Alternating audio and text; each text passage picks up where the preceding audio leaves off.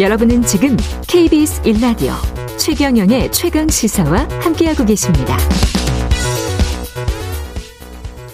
네, 우리나라가 남극에 1740km, 1740km에 이르는 내륙길을 뚫는데 성공했다고 합니다. 남극 내륙 진출로를 확보한 일곱 번째 국가가 됐다는데요. 이게 어떤 의미인지 극지연구소 이강현 미답지 연구단장과 이야기 나눠보겠습니다. 안녕하세요. 예, 네, 안녕하세요. 국제연구소 예, 미답지 연구단장 이강현입니다. 미답지라는 것은 사람의 발길이 닿지 않는 땅을 연구하는 분이신가요? 예, 예, 맞습니다. 예. 남극에는 아직도 사람이 닿, 어, 발길이 닿지 않은 지역이 많아서 그쪽을 예. 지금 개척하는 그런 업무를 담당하고 있습니다. 예. 이게 우리나라가 남극의 1740km에 이르는 내륙 진출로를 확보했다. 이게 무슨 의미입니까? 어, 지금까지 이제 남극 내륙 진출로는, 어, 미국, 러시아, 일본, 프랑스, 이탈리아, 중국 등 소위 남극 연구 선진국이라고 불리는 이제 여섯 개 나라만이 갖고 있었습니다. 예. 그런데 이번에 우리나라가 일곱 번째로 이 남극 내륙 진출로를 확보함으로써 어, 이 남극 연구 선진국들과 어깨를 나란히 할 수 있는 그 기반을 마련한데 큰 의의가 있다고 하겠습니다. 그 내륙 진출로라는 거는 그러니까 이제 일종의 도로처럼 사람들이 인도를 갈 수 있는 길을 1740km를 냈다? 가봤다? 이런 겁니까? 어, 사실은 이제 저희가 그 우리나라에서 이제 도로 포장하듯이 예. 이런 식의 이제 길을 만드는 건 아니고요. 예. 어, 남극의 이제 내륙으로 저희가 쭉 가다 보면 이제 음. 사람들은 이제 빙원이니까 쭉 가면 된다라고 생각을 하는데 예. 사실은 뭐 크레바스 지대라든지 또 이제 빙원도 아주 평평하다기보다는 바람 때문에 아. 언덕진 곳이 많기 때문에 예. 저희는 내륙으로 갈 수 있는 가장 안전하고 효율적인 길을 어, 저희가 이제 탐사를 하고 아. 그 길에 대한 어떤 예, 그 정보, 그 일종의 GPS 정보겠죠. 예. 그 이제 그 좌표 정보를 저희가 획득하는 것으로 저희는 예, 개척을 했다라고 얘기를 아, 하고 있습니다. 그렇게 되는 거군요. 그러면 좌표 정보 같은 경우는 다 디지털로 그때 그때마다 다 저장이 되는 거겠습니다. 예, 그렇습니다. 아, 그렇군요. 이게 1740km면 서울에서 부산 한 네 번 정도의 거리 다섯 번 정도의 거리 이 정도 되는 거지 않습니까? 예, 그렇죠. 예. 그러면 이거를 처음에 길을 만, 뭐 이렇게 아주 안전한 길을 만들 때는 위험한 길도 가보고 뭐 이래야 되는 거잖아요. 그러면서 예, 이렇게 맞습니다. 길을 찾는 거잖아요. 예, 예, 그렇죠. 시간이 엄청 걸렸을 것 같은데요. 예, 사실 저희가 이제 남극 내륙에 이제 길을 찾기 시작한 거는 지난 2017년부터예요. 예. 2017년부터 저희가 이제 그 장보고 기지로부터 음. 내륙으로 갈 수 있는 길을 이제 어 매년 이제 조금씩 조금씩 개척해 가지고 올해 이제 저희가 1차 이제 목표라고 생각을 하고 있는 예, 그 남극 내륙 연구 거점과 콩코르디아 기지까지의 길을 예, 개척하게 된 겁니다. 정말 대단한 거군요. 생각해 보니까 김종문 네, 님은 네, 크레바스는 어떻게 피해 가나요? 그 크레바스가 크레바스 보통 사람들이 그냥 작은 뭐 이 정도로 생각하시는 분들도 있을 것 같은데 어마어마한 규모 아닙니까? 그렇죠. 크레바스는 뭐 작게는 뭐 수, 그러니까 수십 센치부터 예. 큰 거는 저희가 확인한 바에 따르면 50m 폭의 크레바스까지도 저희가 이제 확인을 했고요. 예. 예. 그래서 저희는 사실 이제 크레바스가 큰 위험으로 항상 다가오기 때문에 음. 어 저희 탐사 시작 전부터 저희는 이제 크레바스에 대한 대비를 하게 됩니다. 그래서 아. 먼저 남극으로 떠나기 전에는 그 항공우주연구원이나 강원대학교 등의 이제 위성 탐사 전문가분들하고 예. 위성 자료를 보면서 이제 1차적으로 크레바스의 위치를 파악을 하게 되죠. 아. 그런데 크레바스는 또 빙하가 흘러가면서 계속 위치가 또 변화하게 되거든요. 아, 그렇게 되네요. 일단 예. 예, 2차적으로는 또 현장에 도착해서 레이더, 육상 레이더 탐사를 통해 가지고 음. 보다 자세한 위치 또는 이제 표면에 드러나지 않는 이제 크레바스 등을 또 조사를 하게 되죠. 근데 이러한 대응에도 불구하고 사실 저희가 전혀 예상치 못한 지역에서 크레바스에 빠지는 사례는 거의 지금 매년 발생을 하고 있었어가지고 예. 앞으로는 저희가 이제 무인 탐사 차량을 개발 중에 있는데 예. 이 차량을 활용해서 보다 넓은 지역에 걸쳐서 이제 크레바스 탐사를 수행하고 예, 안전한 루트를 확보할 계획입니다. 실제로 탐사 대원들 중에 크레바스에 빠질 뻔한 그런 위기도 있었습니까? 예, 그 몇 번 언론 보도에서 지금 나온 바도 있었는데 예. 거의 지금 올해를 제외하고 지난 작년까지 거의 한 다섯 온 그러니까 지난 다섯 번의 탐사 기간 동안에 거의 음. 매년 예, 한두 번씩은 예, 크건 작건 크레바스에 빠져서 저희가 고생한 경험이 있습니다. 그러면 다행히 이제 예, 예 그 대원들 중에서 다치거나 하신 분들은 네, 없었습니다. 아 그렇군요. 인명사고는 없어서 다행입니다. 예. 예, 예. 힘든 점도 굉장히 많을 것 같은데 일단 춥고 이 어, 어떻게 며칠 동안 이렇게 계속 가다 보면 어떻게 예. 하나요? 이런 일들을?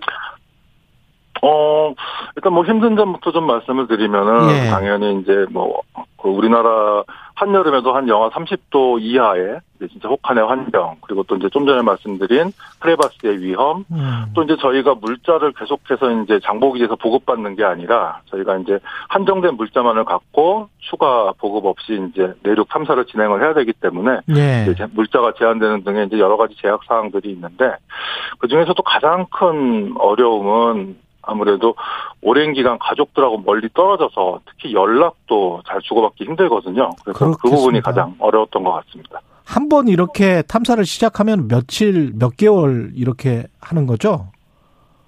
예, 그렇습니다. 지금 올해 같은 경우에는 사실 저희 이제 그 탐사대원들이 한국을 출국한 거는 10월 5일이었었어요. 예.